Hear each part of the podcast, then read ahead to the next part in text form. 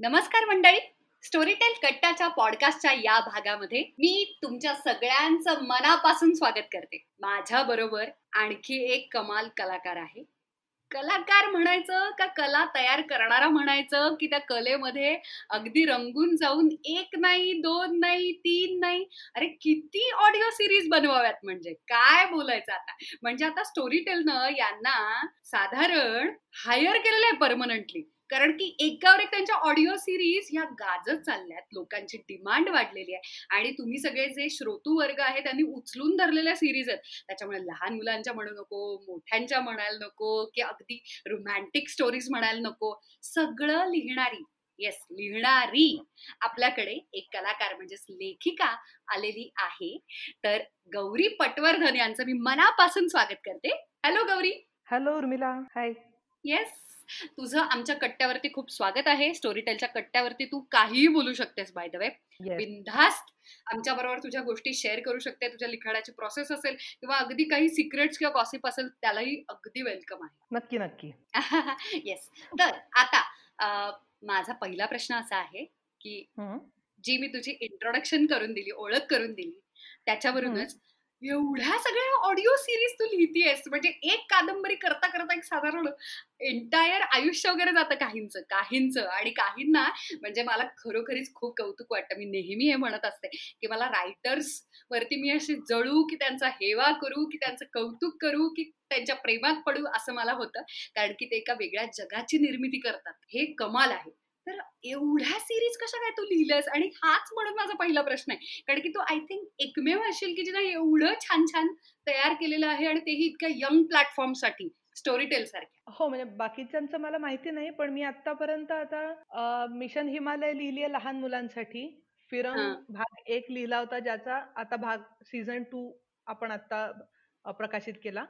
आणि तो ती आणि तिचा तो ही एक शॉर्ट स्टोरी होती. त्याच्या त्याची आपण सिरीज केली होती. एक्झॅक्टली आणि त्या अळी आणि कोळी लहान हो, मुलांचं. हो ती लहान मुलांच्या गोष्टी लिहिल्या होत्या. मग तू एवढं लिहिलंस की साधारण विसरायला वगैरे लागली असतो आता. विसरायला नाही. हो पण नाही लक्षात राहिलं. खरंय हो कारण अगं इतकं एवढं छान छान छान छान क्रिएट केलंस तू. ही हीच तर गंमत आहे. म्हणूनच मला तुला पहिला असा प्रश्न विचारायचा आहे की तू ऑफकोर्स ऑडिओ या प्लॅटफॉर्मसाठी लिहिण्याच्या आधी रायटर म्हणून तू याच्या आधी लेखन केलेलं असणारच. तर तू सगळ्यात पहिलं लेखन केलेलं कधी आठवतंय का तुला? आणि कोणत्या वयात केलेलं आणि काय केलेलंस? अगदी पहिलं छापून आलेलं लेखन दुसरीतलं होतं. म्हणजे हो काहीतरी एकदम अगदी दुसरीच्याच वयाची काहीतरी गोष्ट होती. काहीतरी बरेच प्राणी होते त्याच्यात जिराफ बिराफ असलं काय काय. आणि कवि कविता होती छोटी आणि ती कुठल्या तरी पेपरमध्ये छापून आली होती. बर हा. ते दुसरी लिहिलेली कविता होती दुसरी. मी लिहिलेली कविता होती. दुसरीत किंवा तिसरीत असेल पण हा अगदी तेवढंच. एवढा कॉम्प्लेक्स द्यायचा इतरांना. नाही नंतर मग मी ठेवून दिलं. म्हणजे नंतर शाळेचे निबंध लिहायचे आणि त्याच्याबद्दल भाव खायचा. शाळेत कायम कौतुक करून घ्यायचं की किती चांगलं निबंध लिहिते पण ऍक्च्युअल लिखाण ज्याला म्हणता येईल ते मात्र मी एस वायपासून सुरू केलं सिरियसली म्हणजे सेकंड इयरपासून मग मी लोकमत मध्ये रेग्युलरली कॉलम लिहिते म्हणजे मी आता किती वीस एक वर्ष झाली मी कॉलम लिहितीये रेग्युलर पेपरमध्ये वगैरे. ओ क्या बात आहे क्या बात आहे पण मग कशा संदर्भातले म्हणजे कमर्शियली या लेखनाचे मला पैसे मिळणार हे साधारण कधी झाले एस वायमध्ये. पेपरमध्ये जे आपण लिहितो त्याच्यासाठीचं मानधन हे मानधनच असतं. हा पण तेव्हाच सुरुवात झाली की माझ्या मी काय म्हणतात त्याला कमिटमेंट आणि त्याच्यासाठीच मानधन या दोन्ही गोष्टी एकाच वेळेला सुरू झाल्या की म्हणजे दर आठवड्याला लिहायचंच. किंवा दर आठवड्याला डेडलाईनच्या वेळेला लिहावंच लागतं. हे तिथूनच सुरू झालं.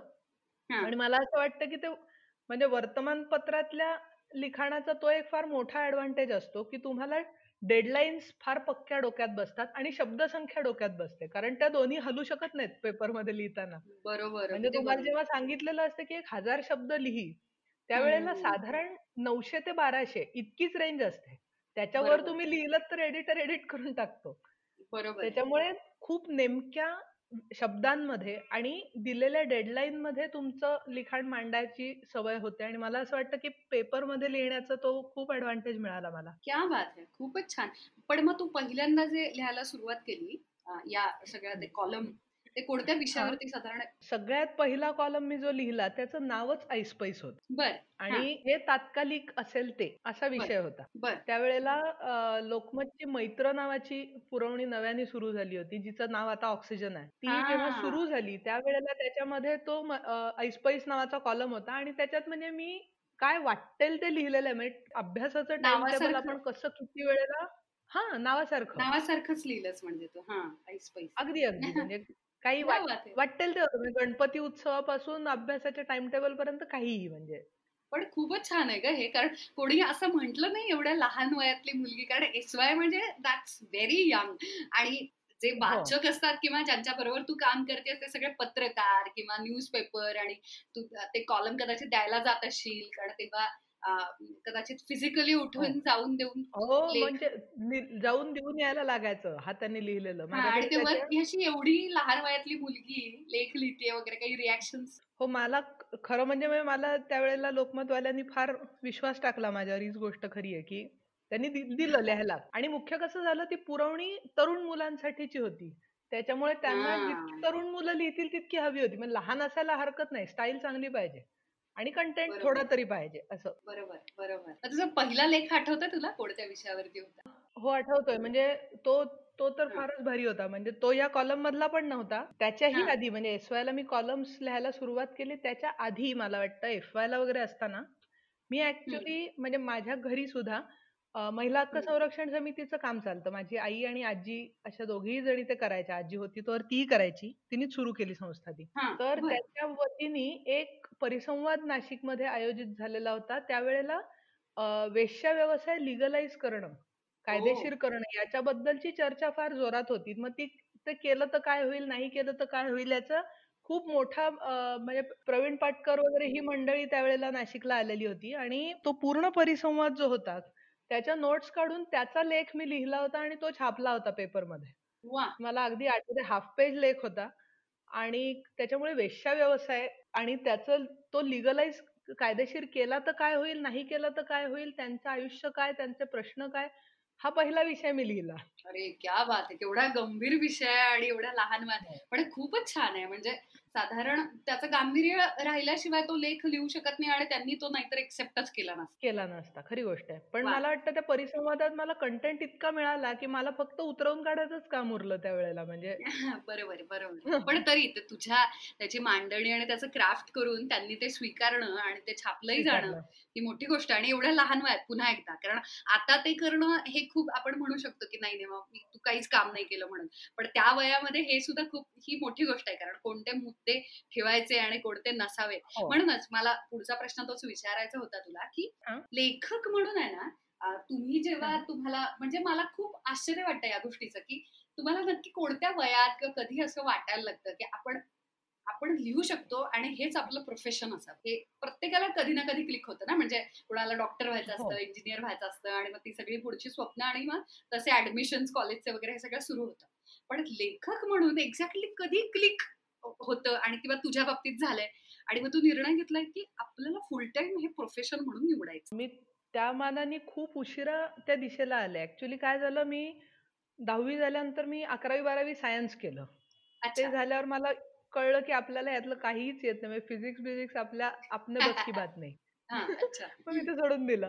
मग मी पाच वर्षाचा एल एल बी चा कोर्स केला बीएसएल एल एल बी म्हणजे मी बाय एज्युकेशन मी वकील आहे. एल एल बी केलं हा. त्याच्याही फोर्थ इयर संपताना माझ्या असं लक्षात आलं की हे पण रटाळे आपण आयुष्यभर नाही करू शकत. त्याच्यामुळे मग तेही सोडून दिलं.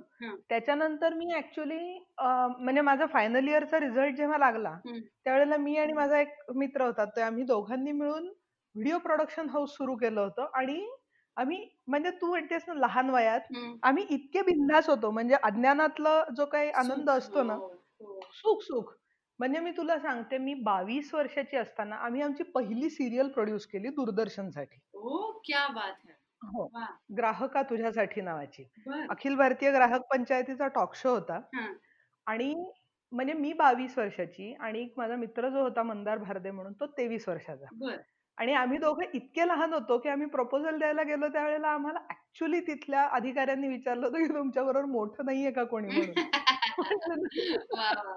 म्हणलं नाही आम्ही आम्हीच मोठे आम्हीच मोठे आहोत आणि लिहितोय तेही मोठं होणार आहे नंतर. हो. आम्हीच मोठे आहोत म्हटलं. आणि मग त्यांनी पण केली बाबा खूप मदत केली त्यावेळेला प्रोड्यूस केलं वगैरे. पण मग नंतर मी म्हणजे सिरियल असंच तेवढीच केली. त्याच्यानंतर आम्ही बेसिकली डॉक्युमेंटरीज आणि असं काम खूप केलं ज्याचं रिसर्च आणि स्क्रिप्ट मेनली मी करायचे. मला सगळ्यात जास्त इंटरेस्टही त्याच्यात होता आणि म्हणजे मला जमणारा भागही तोच होता त्याच्यातला की म्हणजे एखाद्या माणसाने वीस वर्ष केलेलं काम जो तो आपल्याला दोनशे पानांचं त्याचं लिटरेचर पाठवतो ते सगळं वाचायचं समजून घ्यायचं पचवायचं आणि त्याच्यातनं इंटरेस्टिंग पद्धतीने वीस मिनिटाचं स्क्रिप्ट लिहायचं. ही माझी तशी स्पेशालिटी त्यावेळेला झाली होती. त्याच्यामुळे डॉक्युमेंटरीज आणि ह्या प्रकारचं लिखाण मी त्या काळात बरंच केलं. पण मला वाटतं त्याच्याही पुढे एक साधारण दहा वर्षांनी वगैरे मी लोकमत मध्ये काही काळ सब एडिटर म्हणून जॉब केला. मग त्या सुमारास साधारण लक्षात आलं की आपल्याला सर्व माध्यमांसाठी पण लिहायलाच आवडतं. म्हणजे माध्यम कुठलंही असलं तरी आपलं काम लिखाणाचंच आहे. दुसरं काही असू शकत नाही. तरी मला वाटतं बत्तीस तेहतीसाव्या वर्षी हा शोध लागला मला. तोपर्यंत मी आपलं हे करून बघ ते करून बघ असंच केलं. काहीच आणि अर्थात तरी हे हो पण तरी सुद्धा त्यावेळेला मी जे करून बघितलं सगळं हे करून बघ ते करून बघ ते सगळे अनुभव माझ्या लिखाणात येतात एक्झॅक्टली मी मी आता तेच सांगणार होते की जगून घेतल्यामुळे उलट त्याला परिपक्वता आली असणार कुठेतरी लिहिताना पुन्हा. हो म्हणजे काय होतं माहितीये? लिहिण्याच्या बाबतीत मी आता जे काही थोडंफार लिहिलंय त्याच्या अनुभवावरनं सांगू शकते.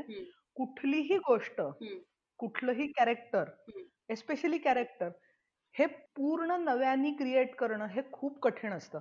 म्हणजे तुम्ही जर खूप प्रकारची माणसं बघितलेली असतील खूप प्रकारचे अनुभव घेतलेले असतील तर तुम्हाला निदान एक बेस मिळतो ज्याच्यावर तुम्ही तुमचं कॅरेक्टर डेव्हलप करू शकता. बरोबर. आणि मग ते सोपं होऊन जातं प्रोसेस तुमच्यासाठी खूप. बरोबर बरोबर. वा क्या बात पण मग जेव्हा मी पुन्हा एकदा मुद्दाम मागे जाते कारण की तो प्रवास ती प्रक्रिया खूप छान असते लेखकाची म्हणून. घरच्यांना किंवा आजूबाजूला कोणाला सांगितल्यानंतर साधारण त्यांची काय मतं होती? म्हणजे कारण कुणीतरी प्रोत्साहन देतं कुणीतरी काळजी करतं अशा सगळ्या ह्याच्यातून ते लिखाण आणि लेखक म्हणून प्रोफेशनली आपण असे उतरतो मैदानात खऱ्या अर्थानं. तर काय घरच्यांची प्रतिक्रिया होती साधारण? मला वाटतं मी जगातल्या सर्वात सुदैवी लोकांपैकी एक आहे त्या बाबतीत. घरच्यांची रिॲक्शन आणि या बाबतीत. हो सिरियसली म्हणजे आमच्याकडे सगळ्यांचं अगदी सिरियसली म्हणणं हे तुला काय आवडतं ते शोध. आणि मग तेच कर. असं होतं. म्हणजे तुला काय आवडतं ते सापडायला तुला वेळ लागला तर हरकत नाही. पण ते सापडल्यानंतर तेच कर जे तुला आवडतं. कारण नाहीतर काय म्हणजे न आवडणारं काम आयुष्यभर करण्यात काय मजा आहे? असं सगळ्यांना वाटतं. त्याच्यामुळे म्हणजे माझी आजी शिक्षिका होती. शिक्षिका म्हणण्यापेक्षा ती स्वातंत्र्य सैनिक होती आजी आजोबा दोघही. गांधींच्या चळवळीतले हो. माझे आजोबा साने गुरुजींचे पर्सनल सेक्रेटरी होते. आजीवरती वॉरंट होतं. दोघांवर वॉरंट होतं बेचाळीसमध्ये तो दोघही पकडले गेले नाहीत शेवटपर्यंत. हो. दोघही नाही पकडले गेले. Too much drama you can write about too much अगदी अगदी. केवढं नाट्यमय कमाल. हा त्याच्यामुळे ते समाजवादी चळवळीतले शिबिर घे हे घे असं वातावरण घरात पहिल्यापासून होतं. आणि आम्ही जॉईंट फॅमिलीत राहायचो म्हणजे माझे वडील आणि काका. त्या दोघांमध्ये किती फरक असावा? माझा काका जो आहे तो फर्ग्युसन मधनं त्यांनी बीएससी केलं.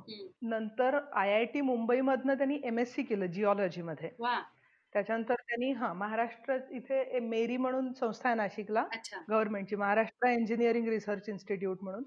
तिथे त्यांनी जॉब केला. तो जुदोचा ब्लॅक बेल्ट आहे तो होमिओपॅथीचा डॉक्टर आहे तो वकील आहे त्यांनी टॅक्सेशनचा कोर्स केलाय. असं काय वाटेल ते सायकोलॉजीचा त्याचा खूप अभ्यास आहे. असं सगळं तो खूप शिकला. म्हणजे अकॅडमिकल आणि माझा बाबा जो आहे त्यांनी दहावी नंतर म्हणजे त्यांच्या अकरावी नंतर त्यांनी असं डिक्लेअर केलं की मी काही शिकणार बिकणार नाहीये मी ऑटोमोबाईल मेकॅनिक होणार आहे. बर. अच्छा.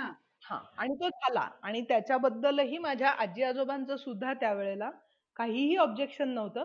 आजीनी त्याला फक्त इतकंच सांगितलं की तुला काय व्हायचं असेल ते कर पण एक वर्ष कॉलेजला जाऊन मजा कर कारण ती मजा नंतर करता येत नाही. किती छान चाललंय. हो माझा मोठा भाऊ जो आहे चुलत भाऊ त्यांनी होमिओपॅथीची दोन वर्ष केली. आणि मग त्याच्यानंतर ती सोडून तो आता मर्चंट नेव्हीत कॅप्टन झाला. त्यालाही कोणी असं म्हटलं नाही की अरे ते करायला घेतलेस ते पूर्ण तरी कर आधी. त्याच्यामुळे तसं मी म्हंटल तसं मी फार त्या बाबतीत सुदैवी आहे की मला ठीक आहे तुला लिहायचंय ना लिही मग ते तुझं जगण्याचं साधन कसं होईल त्यातनं पैसे कसे मिळतील ह्यासाठी काय करायचं ते आपण वेगळ्यांनी शोधू. आय थिंक अशा पद्धतीचे सगळ्यांना आजूबाजूला प्रत्येकच कलाकाराला म्हणजे लेखकालाच नव्हे तर सगळ्यांना मिळू. इतका छान सपोर्ट आणि एवढं छान अंडरस्टँडिंग फारच छान. पण मग मला विचारायचं होतं गौरी की आपलं ना आजूबाजूला कारण तू एवढ्या ऑडिओ सिरीज लिहिलेल्या आहेस पण त्याच्या आधी पण आधीपासून तू लिहितेस. तर आपल्या आजूबाजूला जी माणसं असतात ना आणि गोष्टी घडत असतात तेच आपलं म्हणजे जो अनुभव आहे जगणं आहे तेच आपल्या लिखाणामध्ये उतरतं. तू आत्ताच म्हणालीस. तर तसं असं हो. कुठचं कॅरेक्टर आहे का की तू आता नाव घेतलंस तरी चालेल या कट्ट्यावरती तू सिक्रेट फोडलं तरी चालेल की एखादं असं कॅरेक्टर आहे किंवा तुझ्या दात्यामध्ये किंवा सोसायटीमध्ये किंवा आपलेच आई वडील वगैरे असं कुठेतरी आणि ते जाम मजेशीर आहे आणि ते कुठे ना कुठेतरी त्यांचं एकतर गुणवैशिष्ट्य म्हणजे कॅरेक्टरिस्टिक किंवा कॅरेक्टर संपूर्ण असं तुझ्या लिखाणात उतरलंय असा कधी कुठचा किस्सा आहे का? म्हणजे तसंच्या तसं कॅरेक्टर आलंय असं मला वाटत नाही पण एक गोष्ट मी सांगते म्हणजे तेही मला सईनी सांगितलं म्हणजे माझी पब्लिशर जी आहे सई तांबे तिने लक्षात आणून दिलं तेव्हा माझ्या लक्षात आलं. ती म्हण तुझ्या सगळ्या गोष्टी मुलगी सेंट्रिक आणि एकदम स्ट्रॉंग मुलींच्या असतात. म्हणजे हा म्हणजे फिरंग मधली मीरा जी आहे उदाहरणार्थ ती जर तू बघशील तर ती एखादी मुलगी कशी असू शकते टगी? ह्याच उदाहरण आहे म्हणजे ती स्ट्रेस घालवायला व्यायाम करते. ती ती स्ट्रेस घालवायला व्यायाम करते आणि मग ती म्हणजे ए बाबा मी जीन्स घालते. मी जीन्स शर्ट आणि स्पोर्ट शूज घालणारी मुलगी बघायचं तर बघ नाही तर खड्ड्यात जा. हा तिचा जनरल ऍटिट्यूड आहे लोकांशी वागण्याचा. आणि ती तिच्या टर्म्स वरती आयुष्य जगते. अशी अशी मीरा आहे. आणि तो ती आणि तिचा तो मधली जान्हवी जी आहे ती अत्यंत डोसाईल दोन्ही खांद्यावर ओढणी घेणारी. आता संसार म्हटल्यावर सगळं करावंच लागतं. आपणच प्रेमात पडून लग्न केलंय म्हटल्यावर आपल्यालाच करणं आहे. वगैरे अशा अशी टिपिकल वाटणारी मुलगी आहे. पण अल्टिमेटली ती ती टणकच निघते. हो. ती शेवटी बस ती तिला कोणीतरी वाचवायला येईल याची वाट बघतच नाही संकट आल्यावर. ती तिची तिचीच रस्ता काढते त्याच्यातून. आणि सईचं असं म्हणणं आहे की सगळीकडेच असं तुझ्या लिखाणातून ते तेवढं स्ट्रॉंग वुमेन सेंट्रिक कॅरेक्टर येत आहे असं तिचं म्हणणं आहे. हो कारण की मिशन हिमालय जी आहे त्याच्यातली सेंट्रल कॅरेक्टर आहे अकरा वर्षाची ती मुलगी आहे रमा नावाची. आणि तिची आई मेकॅनिक आहे. त्याच्यामुळे ती पण तशीच आहे म्हणजे म्हणजे बाबा कार रॅलीचा ड्रायव्हर आहे आणि तिची आई मेकॅनिक म्हणून त्याला सर्व्हिस द्यायला जाते हिमालयात. अशी गोष्ट आहे. त्याच्यामुळे मला वाटतं मी असं एक पर्टिक्युलर कॅरेक्टर मी कुठून उचललंय का सांगणं कठीण आहे पण मी सगळ्या बायका ज्या माझ्या आयुष्यात बघितल्या त्या अशाच असल्यामुळे मला वाटतं माझ्या लिखाणातल्या पण त्या तशाच येतात की हो, क्या बात आहे. खूपच छान आहे. उलट कारण आता आपण इंडस्ट्रीमध्ये पाहतोय म्हणजे एंटरटेनमेंट इंडस्ट्रीमध्ये की बऱ्याचदा असं बोललं जातं की विमेन सेंट्रिक कॅरेक्टर्स येत नाही किंवा लिहिलं जात नाही किंवा अगदी लेखिका सुद्धा त्यांचंही प्रमाण खूप कमी आहे किंवा स्त्री दिग्दर्शिका अशा खूप कमी आहेत. हो. तर प्रोड्युसर्समध्ये सुद्धा स्त्री असणं याचं प्रमाण खूप कमी आहे. तर या सगळ्या पार्श्वभूमीवरती तुझं स्त्री कलाकाराला किंवा पात्राला घेऊन मुख्य कथा मुख्य पात्र स्त्री आहे आणि मग कथानं गुंफलं जातं. हे फारच कौतुकास्पद आहे मला असं वाटतं. कारण बाहेर जाम स्केअरसिटी आहे याची. खरंच आहे. खूपच मस्त काय होतं म्हणजे मला असं वाटतं दोन गोष्टी होतात लोकांच्या म्हणजे विचार करण्याच्या प्रोसेसमध्ये एक तर ना आपल्याकडे अजूनही इतकी खंबीर बाई ही दिसत नाही सहजी आजूबाजूला. आणि ती ना तर ती ऍक्सेप्टेड नसते. म्हणजे ऍक्सेप्टेड म्हणण्यापेक्षा म्हणजे हा ठीक आहे बाबा ती एक ग्रेट आहे. पण ती वेगळीच आहे ना. असा दृष्टिकोन असतो तिच्याकडे बघण्याचा पण ठीक आहे ती एका लिमिट नंतर तुझ्या माझ्यासारखीच आहे ना काय वेगळी असणार आहे? खरंय खरंय. असं असा विचार करत नाहीत म्हणजे आणि कुठेतरी पेडस्टल म्हणजे वरती असं उगाच आदर्शवादी हे करून लांब ठेवतात आणि हो. त्याच्यात पुन्हा एकदा तिच्यातले गुण आपणही घेऊ शकतो किंवा काही बदलाला तिला आपण सपोर्ट करू शकतो. हा सगळा ही सगळी जबाबदारी संपते ना त्याच्यामुळे. बरोबर खूपच छान तू बोललीस खरं. आणि हे निरीक्षण ऍक्च्युली सईचं जे सांगते ते जर खरं असेल तर मला आता हे. सगळं ऐकायला आणखी जास्त मजा येणार असं आता मला वाटायला लागलंय. फारच मजेशीर आहे सगळं. आता मी थोडस पुन्हा एकदा मागे जाते मग. की तू आता म्हणालीस की असे स्त्री पात्र आणि हे सगळं तू पाहिलंस. तर मला हे मला माहीत नाही बरं का. म्हणूनच माझी कदाचित क्युरियोसिटी असेल की वेगवेगळ्या क्षेत्रामध्ये स्त्रीला मिळणारी वागणूक आहे ना ही आपण किती समानता किंवा त्या कंपनीचं तिथलं कल्चर असेल किंवा ऑफिस काही पण किंवा मार्केटमधली स्थिती घरातून जे अपब्रिंगिंग आहे वगैरे अशा सगळी कारणं त्याला लागू पडत असली तरी सुद्धा आपल्याला हे माहिती आहे की जी ट्रीटमेंट पुरुषाला मिळते तशी स्त्रीला मिळत नाही. ओके? तर मग ती हो. डावी उजवी कशी का ना तर तू आता स्त्री पात्र इतकी छान रेखाटती आहेस. तू स्वतः स्त्री आहेस आणि त्यात तू कलाक्षेत्रामध्ये म्हणजे लेखिका म्हणून काम करतेयस. बरेच वर्ष झालं. तर तुला काय जाणवतं हे वेगवेगळ्या क्षेत्रांमध्ये स्त्रीला मिळणारी वागणूक ही कशी आहे? असं मला तुला विचारायचं तुझा काय दृष्टिकोन आहे याच्याकडे बघण्याचा? हे पण याच्यामध्ये ना एक जे नोशन आहे की बायकांना साधारण आपली किंमत सिद्ध करण्यासाठी पुरुषांच्या दुप्पट मेहनत करायला लागते. बरोबर. ही गोष्ट शंभर टक्के खरी आहे माझ्या मते. बरोबर. म्हणजे बहुतेक सगळ्या ठिकाणी ते तसं करावं लागतं. आणि त्याच्यामध्ये एक छोटासा भाग असाही आहे. म्हणजे मुख्य भाग मी म्हंटला तसा की एकूण कल्चर किंवा एकूण माइंडसेट हा इतका पुरुष प्रधान असतो तो पुरुषांचाही असतो आणि बायकांचाही असतो. म्हणजे तुझ्या समोर जर दोन कॅन्डिडेट्स असतील तर पटकन मुलगा चांगलं काम करेल असं मनात बायकांच्याही सहज येतं. तर काही बायका वाईट असतात किंवा असं नाही पण त्या कॅरियर असतात याच्या पॅट्रियर्कीच्या त्याच्यामुळे त्यांचंही मनाची मशागत तशीच झालेली असते लहानपणापासून. एकदम छान तू शब्द वापरलास कारण आपला माइंडसेट तसा आपला पॅटर्न तसा झाल्यामुळे पहिली रिॲक्शन तशीच येते बरोबर. आणि दुसरा भाग त्याच्यातला असा आहे की तो थोडा आहे पण तोही तेवढाच खरा आहे की मुली सुद्धा एका लिमिटच्या पुढे म्हणजे जिथे ज्याला आपण म्हणतो ना की when it gets going tough तिथून पुढे त्या तितकस ते रेटून धरत नाहीत समान असणं. पुरुष तर नाहीच धरत पण पुरुषांकडनं अपेक्षा करणं चुकीचं आहे कारण मी तुला खरं सांगू का पुरुष जे आहेत ना भारतातले एकूण त्यांच्या सोयीच्या असलेल्या पुरुष प्रधान संस्कृतीचे दोन हजार वर्षांचे लाभार्थी आहेत. ते का सोडतील? बरोबर आहे अगदी बरोबर. हा मग त्यांना शतकानुशतक आपण ताटावर येऊन बसायचं आणि बाईनी गरम पोळी वाढायची. हे जर का त्यांना इतकं सोयीचं आहे तर ते आपणहून सोडून देतील अशी अपेक्षा करणं आधी बावळटपणाच आहे. म्हणजे ते हिसकावूनच घ्यायला लागणार ना. अगदी बरोबर कोण सोडेल म्हणजे शंभर पुरुष असतील तर एक जण म्हणेल की नाही बाबा तुझं म्हणणं बरोबर आहे आपण अर्ध अर्ध केलं पाहिजे. बरोबर. उरलेले नव्याण्णव जे आहेत त्यांना काहीतरी हिसका दाखवून चुचकारून समजावून हळूहळूच ते बदलणार. बरोबर. पण मग पुरुष सुद्धा घरात आता जे थोडे एक अर्बन तरुण विभक्त राहणारे जे आता घरात मदत करू लागले ते सुद्धा मदत करतात ना जबाबदारी घेत नाही. बरोबर. म्हणजे तुझंच घर आहे ना तू काय मदत करतो असं नसतं. म्हणजे वा वा वा. क्या बात आहे त्यांना ऍक्च्युली असं वाटतं की ते बायकोला मदत करतात की अरे तर तसं नसतं ना तिचं घर आहे तसं तुझंही घर आहे ती काही कामं करते तू काही कामं करतोस. पण हा खूप लांबचा पल्ला आहे. पण त्याच्यात सुद्धा ते काय काय करतात घरातली कामं करतात ते ऍक्च्युअल स्वयंपाकाचं करत नाहीत. कारण ते स्किल्ड जॉब आहे. बरोबर. आणि तेवढं त्यांना येत नाही ते शिकत नाहीत. आणि तिथे रोज स्वयंपाक करणं ही फार कठीण गोष्ट आहे तशी. बरोबर आहे. आणि तिथपर्यंत आल्यानंतर ते सोडून देतात. ते झाडू फरशी करतील कपड्यांच्या गड्या घालतील कपडे वाळत घालतील किराणा आणून देतील भाजी आणून देतील निवडून देतील. त्याच्या पुढे जात नाहीत. बरोबर बरोबर. असं बायका सुद्धा गाड्या चालवायला शिकतात.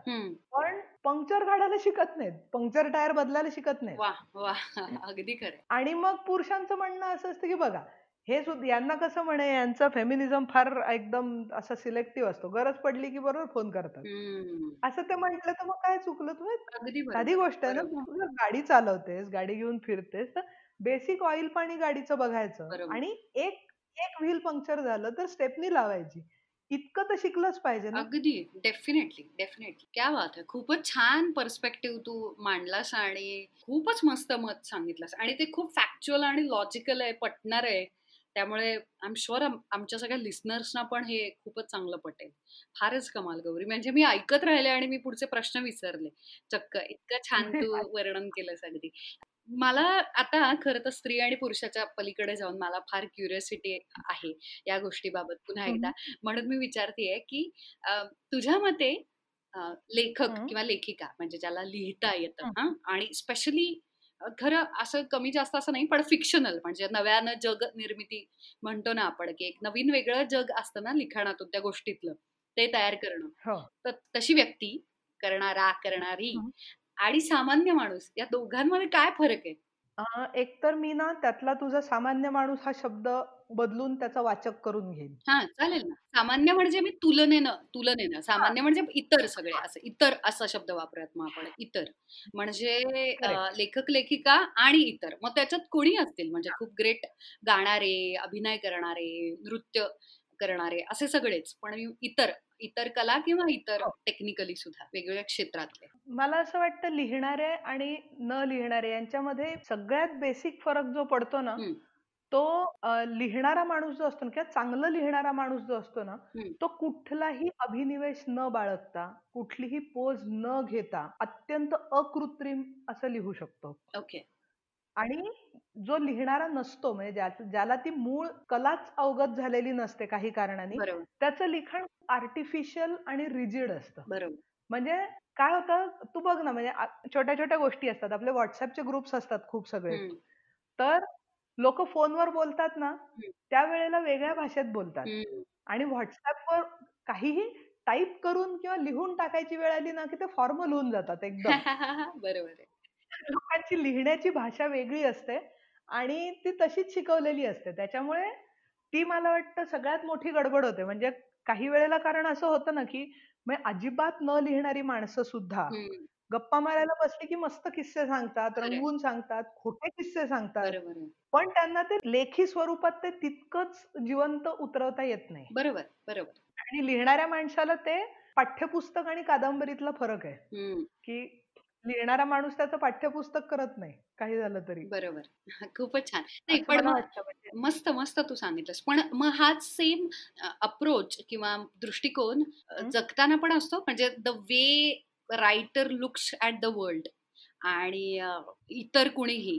तर याच्यात फरक जाणवतो तुला? जगण्याकडे किंवा समाजाकडे पाहण्याचा दृष्टिकोन वेगवेगळा असू शकतो का? हो मला असं वाटतं की लिहिणारा आणि न लिहिणारा यांच्या समाजाकडे बघण्याच्या दृष्टिकोनात थोडासा फरक पडतो.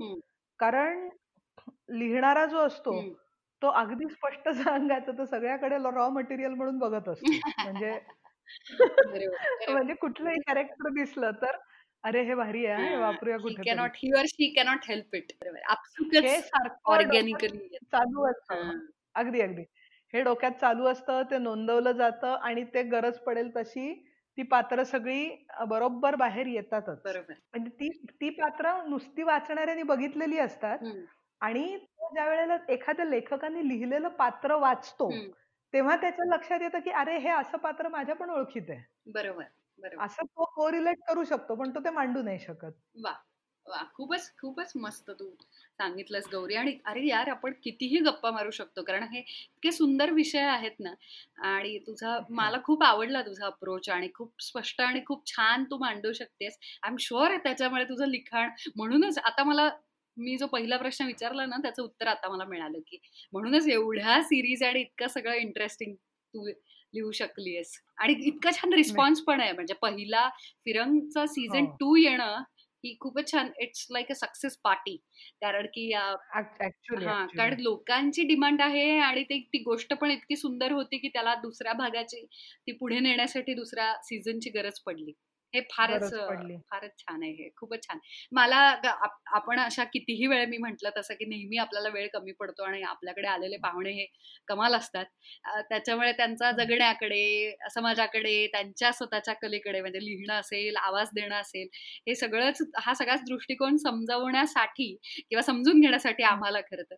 तीस चाळीस पन्नास मिनिटं सुद्धा एक तास सुद्धा खरं तर कमीच आहे. त्याच्यामुळे मला जाता जाता तरीही कारण माझा हवरटपणा कमी नाही होणार. माझ्या लिस्नर्ससाठी मला काय काय इंटरेस्टिंग असं सतत काढून घ्यावं वाटतं आणि मलाही स्वतःला खूप हो. सतत उत्सुकता असते.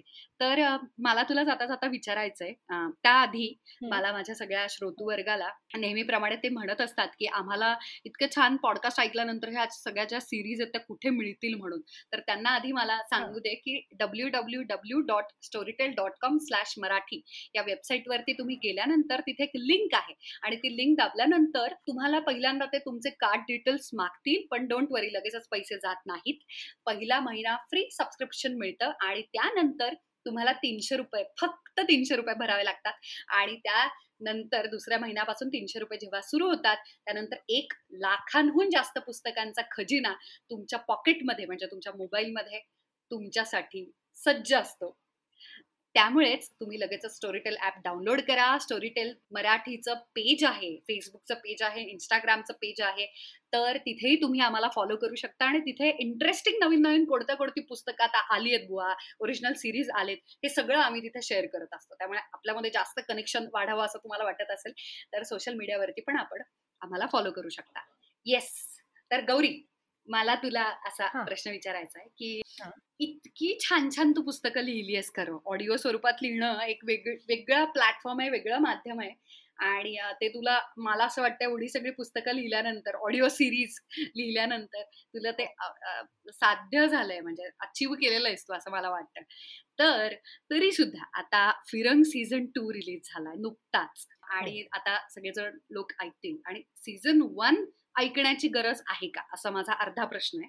आणि अर्धा प्रश्न असा आहे जर गरज असेल वन असेल किंवा टू सुद्धा असेल तर तुझ्या मते आमच्या श्रोतू वर्गानं का ऐकावं हे पुस्तक? ही सिरीज आहे. त्याच्यामुळे पण दोन्ही पुस्तकं इंडिपेंडंट आहेत. नुसतं जरी सीझन टू ऐकलं तरी गोष्ट कळेल. नाही असं नाही. पण त्यातली अनेक कॅरेक्टर्स अनेक घटनांची बीज पहिल्या भागात असल्यामुळे तुम्ही जर पहिला भाग आधी ऐकलात आणि मग दुसरा भाग ऐकलात तर तुम्हाला ती जास्त छान कळेल असं मला वाटतं स्वतःला. अच्छा. आणि दुसरी गोष्ट म्हणजे त्याच्यामध्ये रोमांस आहे त्याच्यामध्ये सस्पेन्स आहे त्याच्यामध्ये सुपर नॅचरल कॅरेक्टर्स आहेत आणि त्याच्यामध्ये ती गोष्ट त्या गोष्टीचं सेटिंग जे आहे सगळं ते नाशिकमध्ये आहे. म्हणजे एरवी आपण गोष्टी बघतो त्या एकतर मुंबईत असतात मेट्रोजमध्ये असतात किंवा अगदी ग्रामीण असतात. हे बी टाऊन आहे. अनेक लोक आपले ज्या प्रकारच्या शहरात राहतात त्या प्रकारच्या शहरात घडणारी आणि काही प्रमाणात अगदी नाशिकच्या जवळचा जो ग्रामीण भाग आहे जव्हार त्र्यंबकेश्वर या भागात घडणारी ही गोष्ट आहे. आणि एक अत्यंत म्हणजे यार असली पोरगी पाहिजे. असं तुम्हाला जिच्याबद्दल वाटेल असं त्याच्यातलं मीरा नावाचं सेंट्रल कॅरेक्टर आहे. त्याच्यामुळे ती मीरा कशी वाटते आणि तिला भेटलेला जॉन कसा वाटतो हे बघण्यासाठी किंवा याचा अंदाज घेण्यासाठी गोष्ट ऐका. आणि मला सांगा की तुम्हाला मीरा आवडली का? क्या बात है. खूपच छान. किती मस्त तू अगदी थोडक्यात आणि आता उत्सुकता इतकी तू वाढवली आहेस ना की लगेचच जाऊन ऍप डाउनलोड करून म्हणजे माझ्याकडे तर आहेच आणि मी ऐकतच असते लगेचच जाऊन मी फिरून ऐकणार आहे. आणि आय एम शुअर आमचे सगळे लिस्नर्स पण ऐकणार आहेत.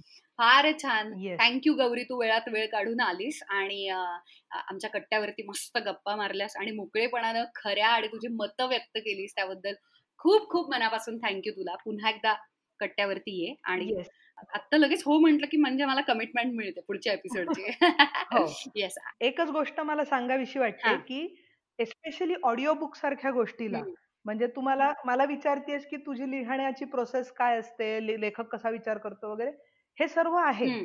पण विशेषतः जेव्हा ऑडिओ बुक असतं त्यावेळेला मी अगदी आवर्जून सांगीन की माझ्या व्यतिरिक्त त्याच्यामध्ये इतर काही व्यक्तींचं म्हणजे मला त्यांचं नाव घेतल्याशिवाय ह्या गप्पा संपू शकत नाहीत माझ्या दृष्टीने.